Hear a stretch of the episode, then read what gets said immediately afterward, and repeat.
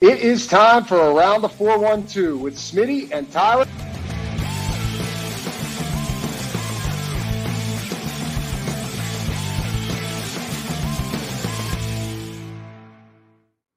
Welcome back to another episode of Around the 412. I am Tyler. With me, as always, is my co host, Smitty. Be sure to go follow us on all of our social medias at Around the 412. We are everywhere, so go check us out on there and go check out some of the links that we have in the description of each of these shows. Um, whether you're on the listening platform over or over on YouTube, we've got a Facebook and an Etsy link for everything custom designs. It's our friend Haley Wagner's small business. She can create customized clothing for you, your family, your friends, wherever you want. Go check out her stuff at some of those links. Also, Happy New Year! It is 2024 officially. Um, it's crazy how I feel like once football season gets here, the rest of the year just flies by in a blink of an eye. Because I, I I don't Mhm. know if you feel the same or if others feel the same, but it's it's like January to August is is kind of a drag a little bit, especially when then we get into the days where it's only baseball. Um, but once you get past August and you get to that football season, college and college and NFL, that's whenever it's like the weeks fly by, the months bu- go by even faster. I can't believe it's already 2024, and I can't believe that we are already at the final game of the regular season for the Pittsburgh Steelers in 2023. Yeah, we didn't know where things would stand when we talked again. I mean, the last time that we recorded a Steelers episode was following a loss to the Colts, a third straight loss where we thought Mhm. that's kind of it for the Steelers. Like another poor performance from Mitch Trubisky, where we saw Mason Rudolph come in for mop up duty. We thought probably would see Mason start the following game, which we did. Now, who could have imagined that things would go as well as they did for the offense in those following two games?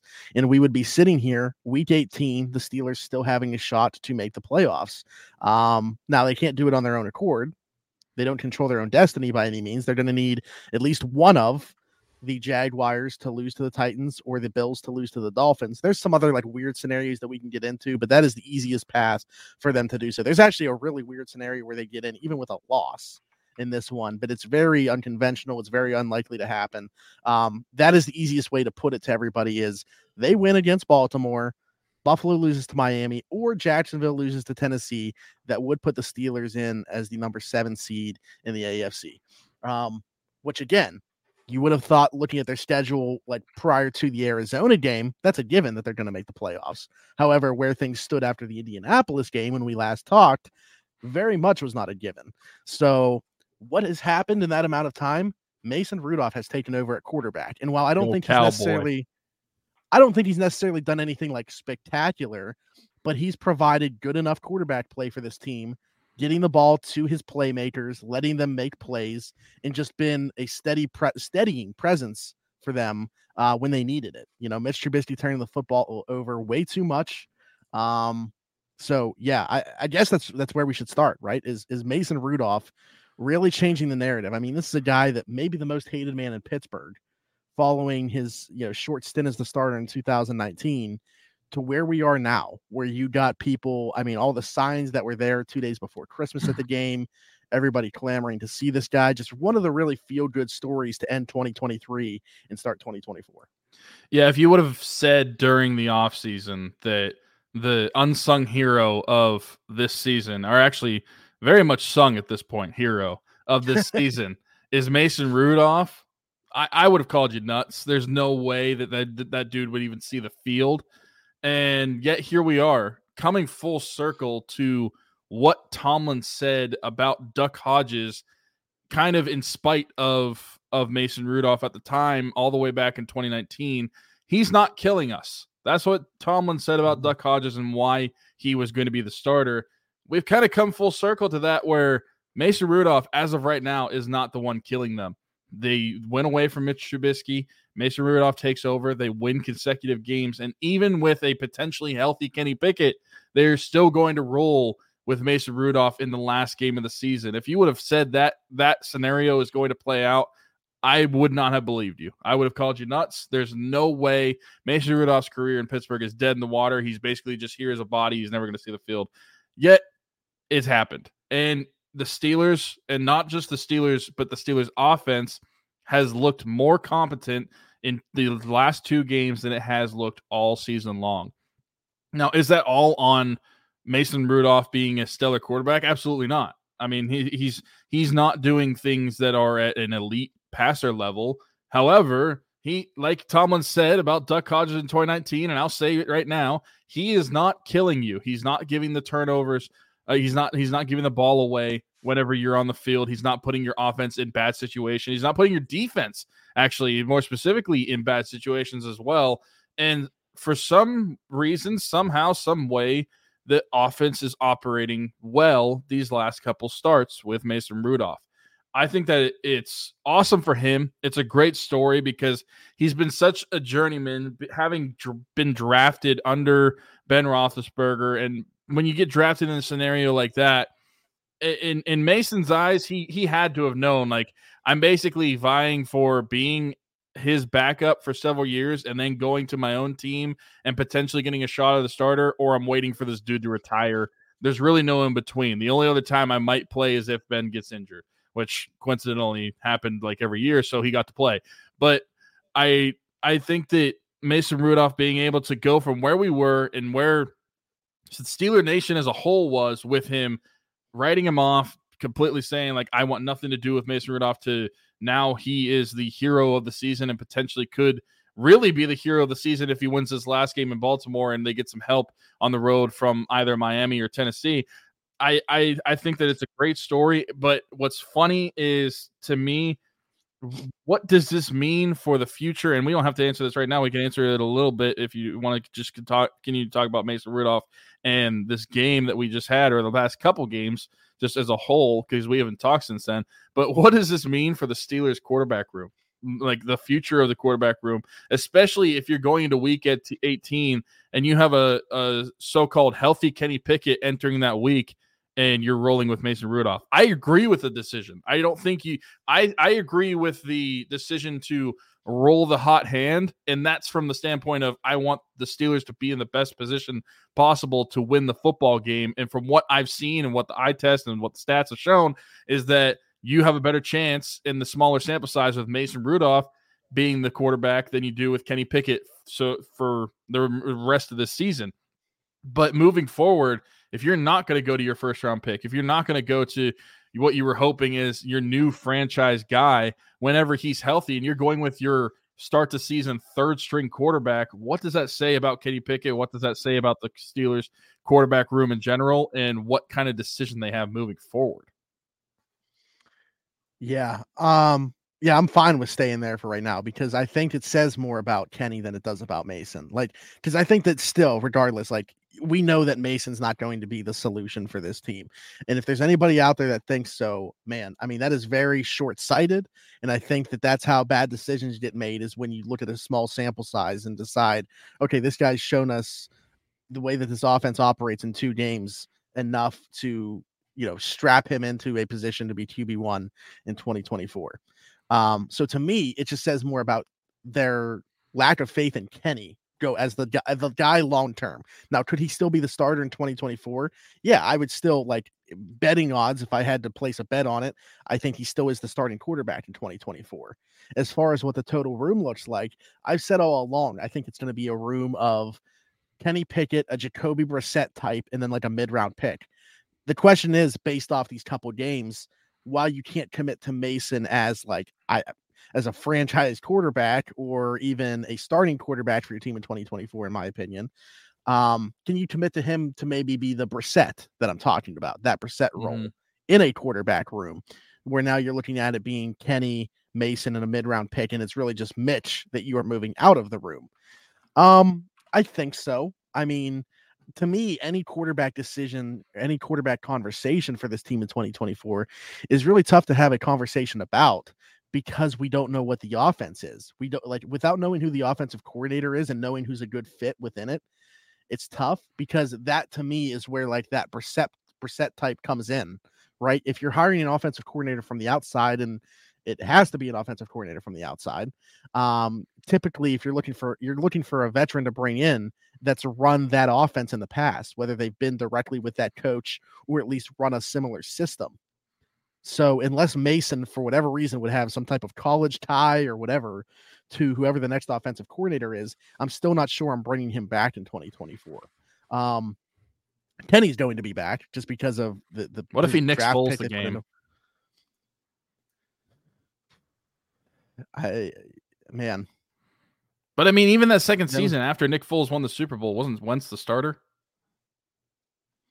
um, Because he was in Philadelphia that that did- season when- after. when did Nick Foles sign in Jacksonville? Two years after that, I'm looking at Nick Foles' stats right Okay. now. He only he only started in five games in in 2018. I, is that because he got injured, or is that because they were with Wentz? I don't know. But what? obviously, the the scenario is very unlikely. But imagine if that. So he that of started the opener. happened. He started the opener with Wentz not being cleared yet. Um, they were one and one, and then Wentz returned as the starter for week three. So, uh, and then he played also week 12 due to a back injury, and then had to play late in the season as well. So, yeah, I mean, basically, it was Carson Wentz, though. Like, Carson Wentz was the starting quarterback for the fo- football team, even with what Nick Foles did that run to the Super Bowl. And then, yeah, ended up playing. He was in there in 2019 as well. Um, or no, they they signed they had picked up a 20 million dollar option, and then the same day inv- informed him that they would void the option, made him a free agent, and then he signed with Jacksonville in the 2019 offseason. Man, what a wild day! Collarbone. Yeah. You thought you were about to get a twenty million dollar contract for one year, and then got it voided. But he got here's your street clothes. in Jacksonville as well. Um, but anyway, yeah, that to me, like, that's just such a wild hypothetical. Like, if, if it were to Oh, happen, okay, maybe maybe we have a different conversation. But yeah, as we sit here right now, um, I think it's going to be the liar Kenny Pickett back next year, The uh, liar. and then I, I don't know. Well, you don't trust his back sources? and- No. Do you want to talk about that at all? sure, we Or no? can. We Okay. can. So what I will say is the original thing that I said what wasn't true because I said the backup. What the case was is he refused to be available in any capacity, meaning they wanted him to be the emergency quarterback, which he didn't want to do for whatever reason. Now, was it a health standpoint from his side? Maybe because Allen pres- brought up to me, maybe it was a case where he could be cleared with the caveat of him having to take like an, a, a pain injection or something like that. So if he wouldn't have felt comfortable doing that, then he would have said, I'm not willing to do that. So, okay, you're inactive then. But the reason that it makes no sense to me without even having any information beyond it is I get that he wasn't cleared until late in the week last week, but he was still cleared late in the week last week. So at Mhm. some point they deemed that he was healthy enough. And what would have been the downside to him being the emergency quarterback? Because if Mason and Mitch get hurt, you're telling me that they would have felt more comfortable with like Connor Heyward having to play quarterback than Kenny Pickett just because Kenny had limited reps in practice? Like that's not fishy to to people. Like just on the surface before even asking around to people. To me, there's there was something up with that. And then 24 hours after the game, oh yeah, he's ready to fully practice this week and he's going to be the number 2. So, I, I there's there was some, and without going any further than just clearly the team didn't think it was that big of a deal. Like they weren't upset about it, right? Because if they were, he's probably not dressing for the rest of the year if they weren't okay with him making the decision that he did. Right. So like I don't want to make a bigger deal about it than it was, but I'm I'm standing by what I said. Kenny Pickett made the decision himself to not operate as the emergency quarterback for that game. I just find the whole thing interesting. Like, I don't. Yeah. I in a game where odds are you're not going to touch the field. What what would it what would it have mattered? That's that's what I don't wrap my head around. It's like Yeah. it I mean, I'm sure there was some frustration on his part as well. Like if he was told, okay, I don't want to dive into too much of this because like I don't want it to come back on anybody. But Hashtag from what I was from what I was told, Adam Schefter voice, uh, he was told during Bengals week, regardless of how that went, he was going to start versus Seattle. They made a decision on Wednesday to reverse course, and that was no longer the case. Mason was going to start versus Seattle. So Kenny was probably, you know, rather put off by that decision, which to me led to what it did. Again, clearly not enough to upset the organization where they were like, okay, we're not going to have him be part of the plans for the rest of the season because he's still, you know, going to he's going to be the number 2 now on Saturday. So, Well, they probably need him to be part of the plans because let's be honest, we know what's after Mason if Mitch has to go back in. yeah. Well, that's the thing. Like I was t- saying, how about this whole like the fact that we're even having a conversation about Mason and Kenny to me is more indicative of Kenny's future than anything else.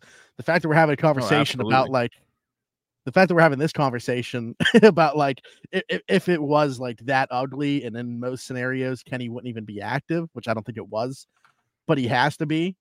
That that's more indicative of Mitch than anything else, if that were the case. But I don't think it is. I don't think the team thinks this is a big deal.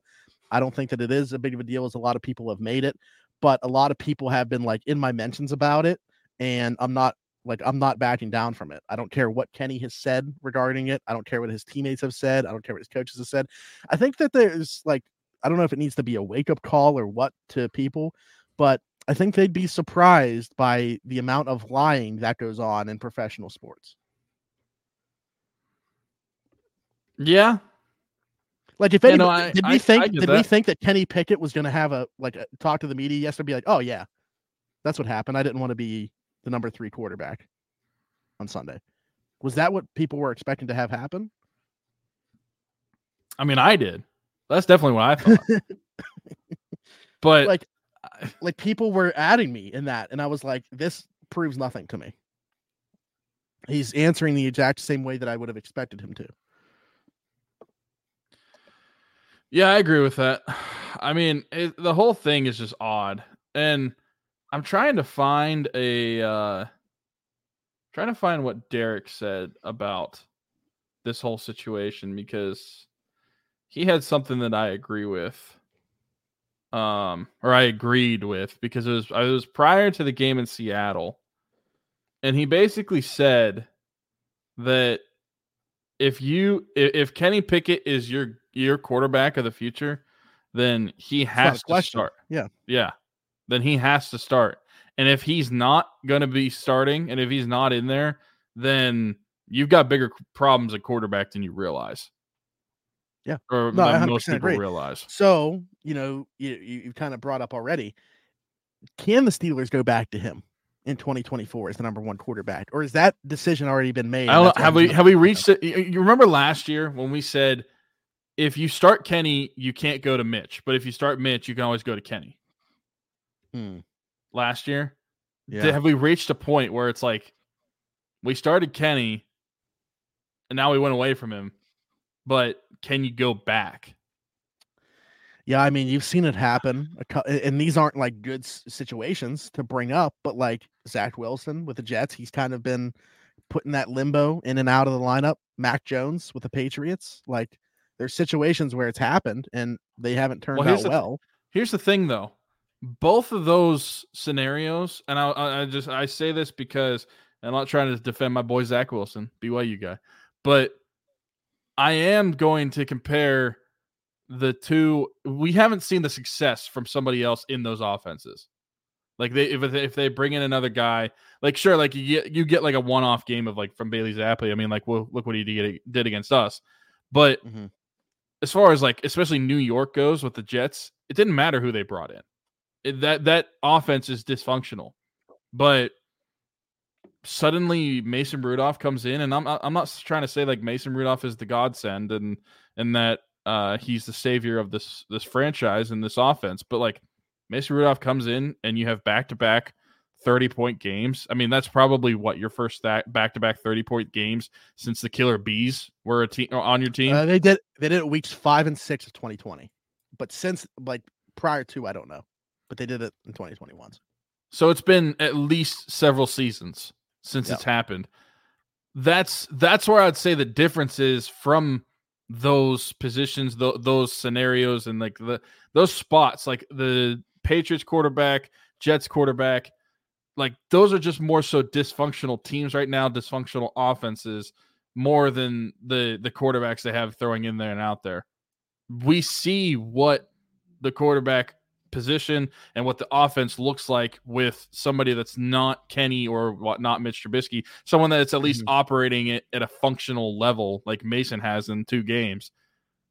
I yeah. think that's that makes it even worse, in my opinion, is that not only do you get better play, but it's it's not a dysfunctional system because we've seen it in back to back games. It was just a dysfunctional quarterback. Yeah, from a results standpoint, sure, but I I was only bringing those up because of the idea of him going on the bench and then coming back in. Like we've seen it multiple times with yeah. those guys with young quarterbacks kind of just being pulled out and put back in to the lineup. So I think it's a possibility, but I think you're kind of rolling out the idea of him being the guy like long term. Like you can go back to him for 2024 and make him compete for a starting job. And again, like if you asked me right now, I think that he is the you know day day one starter for this team next year. Um, but I I think it's an indictment in terms of how you feel about the guy long term for sure. Steelers have a tough situation ahead. I mean they've they've had one, yeah. but it's it's going to be tough moving forward.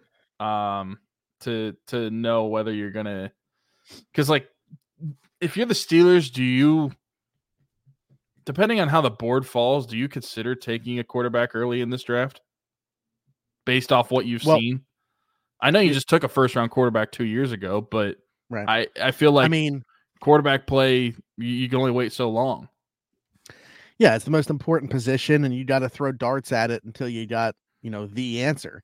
Um, so for me, I would, I, it should be on the board for them to consider uh, from their standpoint, I don't think it's going to be. Like, I, I think that they're yeah. going to, once again, Kenny, some type of backup that has experience with whatever offensive coordinator is brought in, and then like a mid round pick. Um, and I don't even know if this guy would qualify as a mid round guy now because he might go earlier, but like a Michael Pratt out of Tulane, who I keep bringing up to me, just makes so much sense if he's there. Uh, Cam Ward, who just declared for the draft, could make sense too if he's going to be around. So, um, you know, I think there's going to be some options there for them as well. There's a lot of interesting, like people talk about obviously what's at the top, right? With like a Caleb Williams and Drake Maye. but there's a lot of interesting guys that are going to go on day two, in my opinion, as well. Like, I don't, I think round four is like kind of the sweet spot, but I, I don't hate the idea of doing it earlier. Like, if they took one in round three, I'd be I'd be totally cool with it. Just because again, like look how many backups have had to play this year anyway. Like you need to get a cheaper option in here for Mitch Trubisky and also find one that can play because odds are at some point that guy's going to have to play. Yeah, I mean we're on our third quarterback this year, so that that that checks out. Point, absolutely.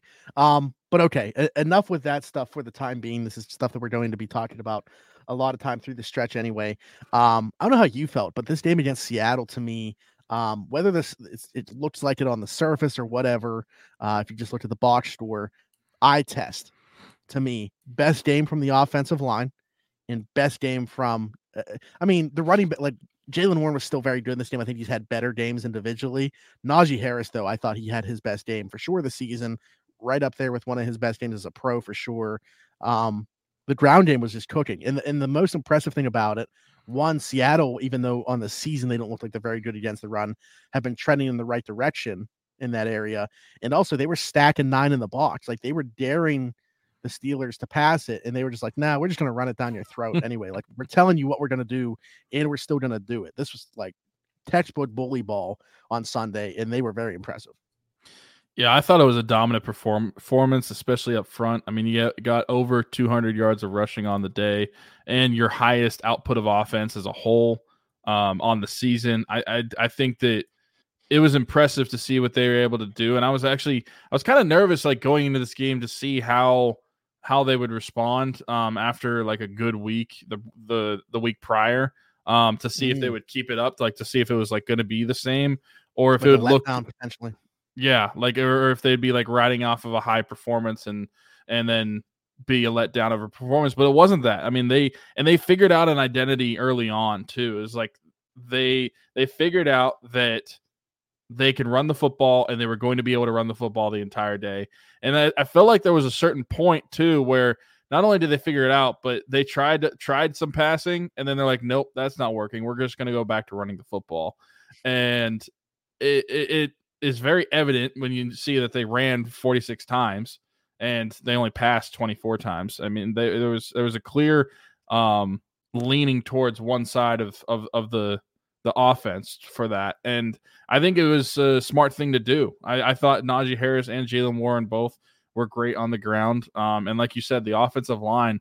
This is arguably their best game of the season, and I, I think that it's it's a nice thing to see from a just like from outside looking in in terms of you always want to be like peaking at the right time. Now, obviously, the Steelers don't control their destiny, but if they manage to get into the playoffs, you would like to have the offense peaking at the right time. And then, the, based off the last two weeks, that's what they've been doing. Is they finally mm-hmm. figured out what kind of identity they have. Whenever Mason Rudolph has been the quarterback, they figured out that they can run the football and they can run it well and they have a, a pair of running backs that can bully people.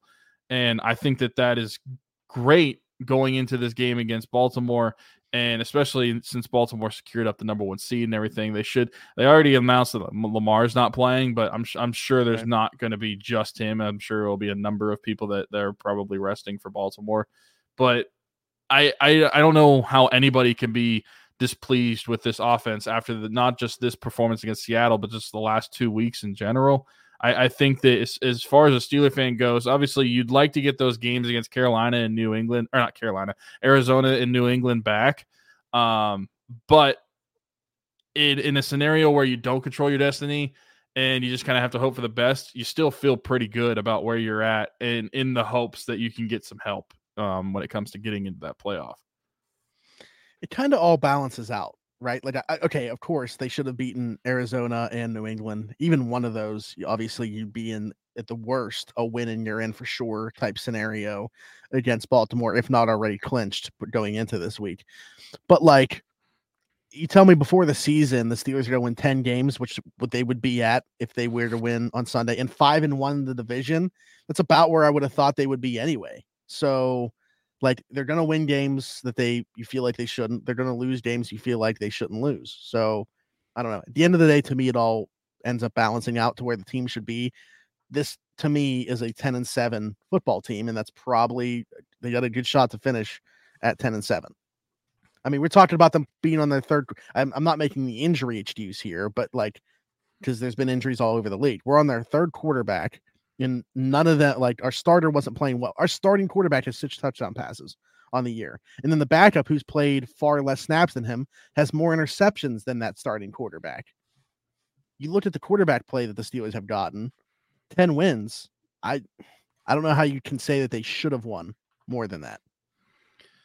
I also love the comparison week by week, seeing uh people compare Joe Flacco's stats to Kenny Pickett's stats. Just oh man, yeah, it's it's it's so funny to see like Joe Flacco in five games has 13 touchdowns.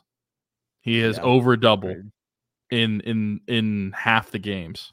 And hey, I mean, you know, all all credit to him. He's been awesome there. It's been fun to see. I hate that it's for the Browns, but you know, watching Joe Flacco do his thing still in the NFL at his age has been there. He is pretty awesome to see.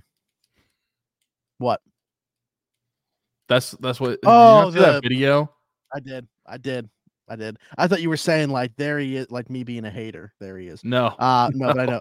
Yeah, somebody put up a, a side by side, and it was Joe Flacco saying there he is, and uh Tiger Woods saying big dog, and it big was like dog. acting like they were meeting. Yeah. yeah.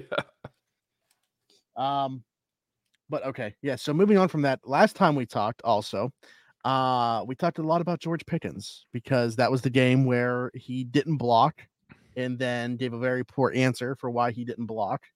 And uh, you were kind of taken aback by my response to it because I am typically so pro player. And in that situation, I didn't find a way that I possibly could be given the lack of effort and then the answer for the lack of effort shown by George Pickens. Um, now this is going to be interesting to talk about because obviously George has done his thing the last couple weeks on the field. Somebody at the game to me, and I, I posted this uh, on X. Some dude that probably doesn't even remember saying it. So, like some older Yinzer, probably blacked out that night. I barely make out what he said, but I made out what he said. He said, There's ups and downs in all walks of life. It's always about the response. Look at how George Pickens is responding tonight because he had 195 yards and two touchdowns against the Cincinnati Bengals. But the thing for me there is, and this isn't to downplay what he's done, and he hasn't obviously like from an effort standpoint, I feel like it's been there the last couple of weeks. So maybe things have finally gotten through. More power to him. He's an integral part of this offense, and He I want him to be here for a long time. Blocked Yeah, for for sure. Jaylen Warren specifically. Yeah, but it's not like that performance to me was like the answer to all the questions because it wasn't about like the on-field talent or anything like that. We knew the skill set It wasn't about George his Pickens had. receptions and yards. Right. I wanted to see how he would respond when the ball's not in his hands and when the offense isn't performing well. What is he going to do the next time that that happens? So we've seen obviously the blocking effort be there since. We haven't seen, you know, the offense in a situation the last couple of weeks. Again, they're kind of humming on all cylinders right now.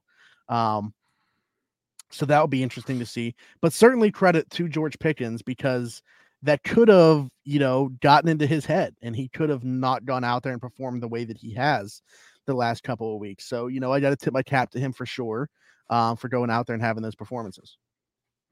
Yeah, I, I I think that it's great performances, and I wonder behind closed doors. Like obviously, Tomlin didn't really say anything the week after the whole um, George Pickens thing happened, but I wonder if behind closed doors, like the the team, coaches, players, whoever it was, had like talked with George and basically just like kind of laid out like how things are supposed to go in the NFL. Like those those are not things you're supposed to say. That's not things you do.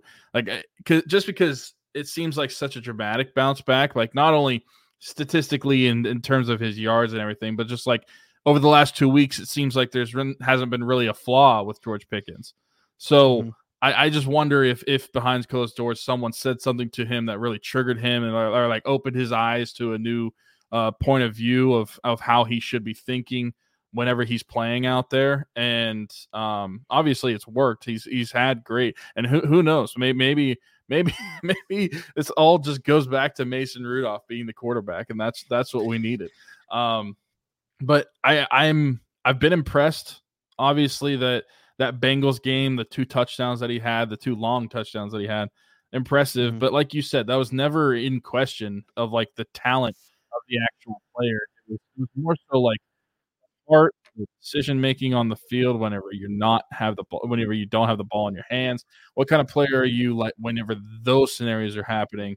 And over the last two weeks, it's been a good response. I I don't think that I'm I'm not fully in the I'm all all in on George Pickens again uh in, in terms of like uh forgetting about what he said. He's that's that's going to be something that he has to continuously prove to myself and I'm sure to a lot of other fans is like that that he is not going to have that attitude that he did against the game in uh Indianapolis. But I I at least like the response from what we've seen so far, but it's going to be, be something that's continuous. I'm not all for. Uh, I'm not, not going to be all just once. I'm going to forgive him and move on. Everything's fine. This is going to be something something that he will have to continue to do week in and week out. Yeah, I would agree. Um, before we obviously like, you know, I, I think again, going back to the last time we talked was after this Colts game. Minkah Fitzpatrick got hurt in that game. He hasn't played since, so we've seen Patrick Peterson have to take over at safety. And man, I'll be He honest, be I going know- full time. well, that's what I was gonna say. Is like I, I just talked about with Mason, like not overreacting to a small sample size. But I think the difference here is we're talking about a guy that you feel like kind of has to make that transition at some point anyway. The corner to safety thing has happened for a lot of guys in the past, typically to a way to extend careers. We talked about it happening with Joe Haden, didn't come to fruition. Patrick Peterson maybe following along those footsteps of guys like Charles Woodson, Rod Woodson, Devin McCourty. Guys have done it in the past. Um, yeah, I, I agree. Like what it means for the rest of this season with Mink to come if Mink is able to get back on the field on Sunday. I don't know. I think it looks interesting there, but certainly going into next season, Patrick Peterson, who I expect to be back, Um, maybe they do something different with his contract if they don't want him to be back at that number and like give him a like one year extension to switch up the numbers and stuff and alleviate a little bit of it for 2024. Um, but I expect him to be back. I think he's playing safety for the Steelers next year, and they'll look for a different way to reshape the corner room next to Joey Porter Jr. Because I think, again, small sample size, but the experiment, in my opinion, has worked out very well. I think so too. I think he needs to make the move. He's slow. I mean, let, us just face it. He's slow. Everybody on the field for the Steelers is slow right now in this that secondary. It feels like. Um, so to have the way that they they handled it on not the these or on these on Sunday, yeah, they played on Sunday. I'm so used to. I, I got used to Saturday games. Now they're back to mm-hmm. Sunday, but then they're going to be on Saturday this upcoming week. It's throwing me off. Yep. But the way that they handled uh, their secondary on on Sunday, I thought that it was it was really well and it was efficient too. I felt like, and so if they want to make that transition with Patrick Peterson, I'm all all all ears. I'm all for it, full train on that because if he's going to be on the team, then he needs to to play safety. And I think these two games, like you said, you don't want to make a huge deal out of a small sample size, but it was fairly clear throughout the entirety of the season that he just didn't have it, especially whenever it comes to man to man corner. Um, but safety will kind of help alleviate that. And so I, I agree with you. I think that that's a smart move to make. Um, and especially to have uh, you're, you're questioning who was going to be playing alongside Minkah anyway, as far as who's the mm-hmm. strong safety goes. You could potentially just make Patrick Peterson your your future strong safety for 2024 and have that as a duo um, in in the backfield of that those defensive backs. Yeah, and then you probably I would think Trenton Thompson's on the roster again in 2024, so you can do a lot of different three safety stuff with those three, which they've been trying to do, but like oh somebody just always seems to be hurt. Like last year, Damontae Kazee didn't play until week 10 due to an injury. This year they had the idea of it being Minkah Keanu Neal, and KZ, and one of those three has pretty much been hurt all year, if not more than one of them. So they just haven't been able to do it. Um, so yeah, they will go into 2024 with the idea that they're going to be able to do it again, and we'll see if it actually comes to fruition. But I mentioned Joey Porter Jr. briefly within there. Won the Steelers Rookie of the Year award, uh, the Joe Greene Award that the team gives out every single year. Um, which in this rookie class, like in any different year, you could very easily see Broderick Jones winning this or Keanu Benton winning this based off what they've done this year. But Joey Porter Jr., in my opinion, was the right selection. Uh, you look at what he's done since being put in the lineup, brought him along slowly, and what I think we're seeing with the returns now was the right call. Um, because they're letting a corner shadow basically for the first time since Ike Taylor was here. Like at times they would do it with Joe Haden, but typically the Steelers are just like, you're the left boundary corner, you're the right boundary corner, and they mm-hmm. just roll with it, whatever receivers over there. Joey Porter Jr. is shadowing teams' number one wide receivers week in and week out as a rookie. I mean, the faith they have in this guy is through the roof. Uh, he's returning that investment and that belief for sure. And I just think it makes you all the more excited for what the future holds for Joey Porter Jr. And again, I think they need to do more work in that corner room to put other guys, uh, you know, opposite of him. But man, it, eh, hard to believe that that like anything other than they got a really good one in Joey Porter Jr. Absolutely, and we we mentioned it at the time. We mentioned it. You just mentioned it now. Like the way they handled it, and not just throwing him into the fire uh, and starting him week one. I think that was a smart thing to do. Kind of get his feet wet a little bit, rolling up to whenever he was going to be that starting cornerback. Um, because it took a little while, and I'm sure that surprised some people. E- even when he started to play a little bit more, for him to actually be a starter, it took a little while. But the the way that he's played since taking that role, he's easily the the team's cornerback one and in a draft class that has several guys that could have won this award and and I, I can't say it enough. I said it so many times after this draft class was, was solidified that on paper this was going to be the best draft like rookie class that we've had that we've seen in our lifetime top to bottom and I don't think that that's disappointed this year. I think that that if in we have one game left and I think that after seeing 16 out of the 17 games this season I can say with a certainty that I think that overall, top to bottom, this is the best overall class that we have seen because we've gotten several contributors from a lot of key draft picks, but not only several contributors, but you got a number one corner, you got a starting tackle, you got a starting defensive tackle, uh, and you you got a great blocking tight end, and, and, I guess when they throw to him sometimes uh, in Dar- Darnell Washington. Herbig has been really good in the sh- smaller sample size that he's gotten. I mean, this this draft class, there could have been multiple guys win this award, and that just speaks to how good it was overall, but how good Joey Porter Jr. has been. The fact that he won it over everyone else in this draft class. He's easily a cornerstone for this defense moving forward, and I, I can't believe that we got him at 32. Yeah, I mean, you mentioned Herbig. He had like the game sealing play on Sunday. I know that it ended up being a one possession game and and everything. Yeah, like TJ that. had to to teach me, him like, how to celebrate. hey, I hey, he's not a me guy. You know, it's all about the team and just making. I know what what he's. It was funny watching TJ talk about that. He's like, he's like, yeah, I had to, I had to teach him like, hey, here we have to do the handshake, and then over here's the camera. You have to run to that. It's like he's he's he definitely blacked out in that moment and had no idea what was happening. But yeah, he's been awesome when he's been on the field. Um, again, playing behind Watt and Highsmith going to be hard to to get those types of opportunities. But when he's gotten them, he's definitely made the most of them. Um, before we get out of here, got to do predictions. Again, we know that going against the Ravens without Lamar Jackson, we're going to see Tyler Huntley, but it's a little bit hard to really pinpoint this just because we don't know how many other regulars we aren't going to see. The most it could really be is seven because you can only have seven inactive players in total. So Lamar Jackson will be one of those. So six other guys. You would think like the injury report could dictate a lot of that. Like Marlon Humphrey's been banged up. Um, Kyle Hamilton could come back in this one, but like, is it worth it to do so? Ronnie Stanley, who's obviously had his fair share of injuries, but then you look at older guys, right? Jadeveon Clowney, Kyle Van Noy, OBJ. Would they make sense to sit in this one? Zay Flowers has been dealing with a calf injury, so like, I so hard to say. Um, I think the Steelers to take care of their end of the bargain here. I don't know that they're going to get the help that they need to get into the playoffs, but I think they're going to take care of business, everything that they can control from this point forward and win this football game.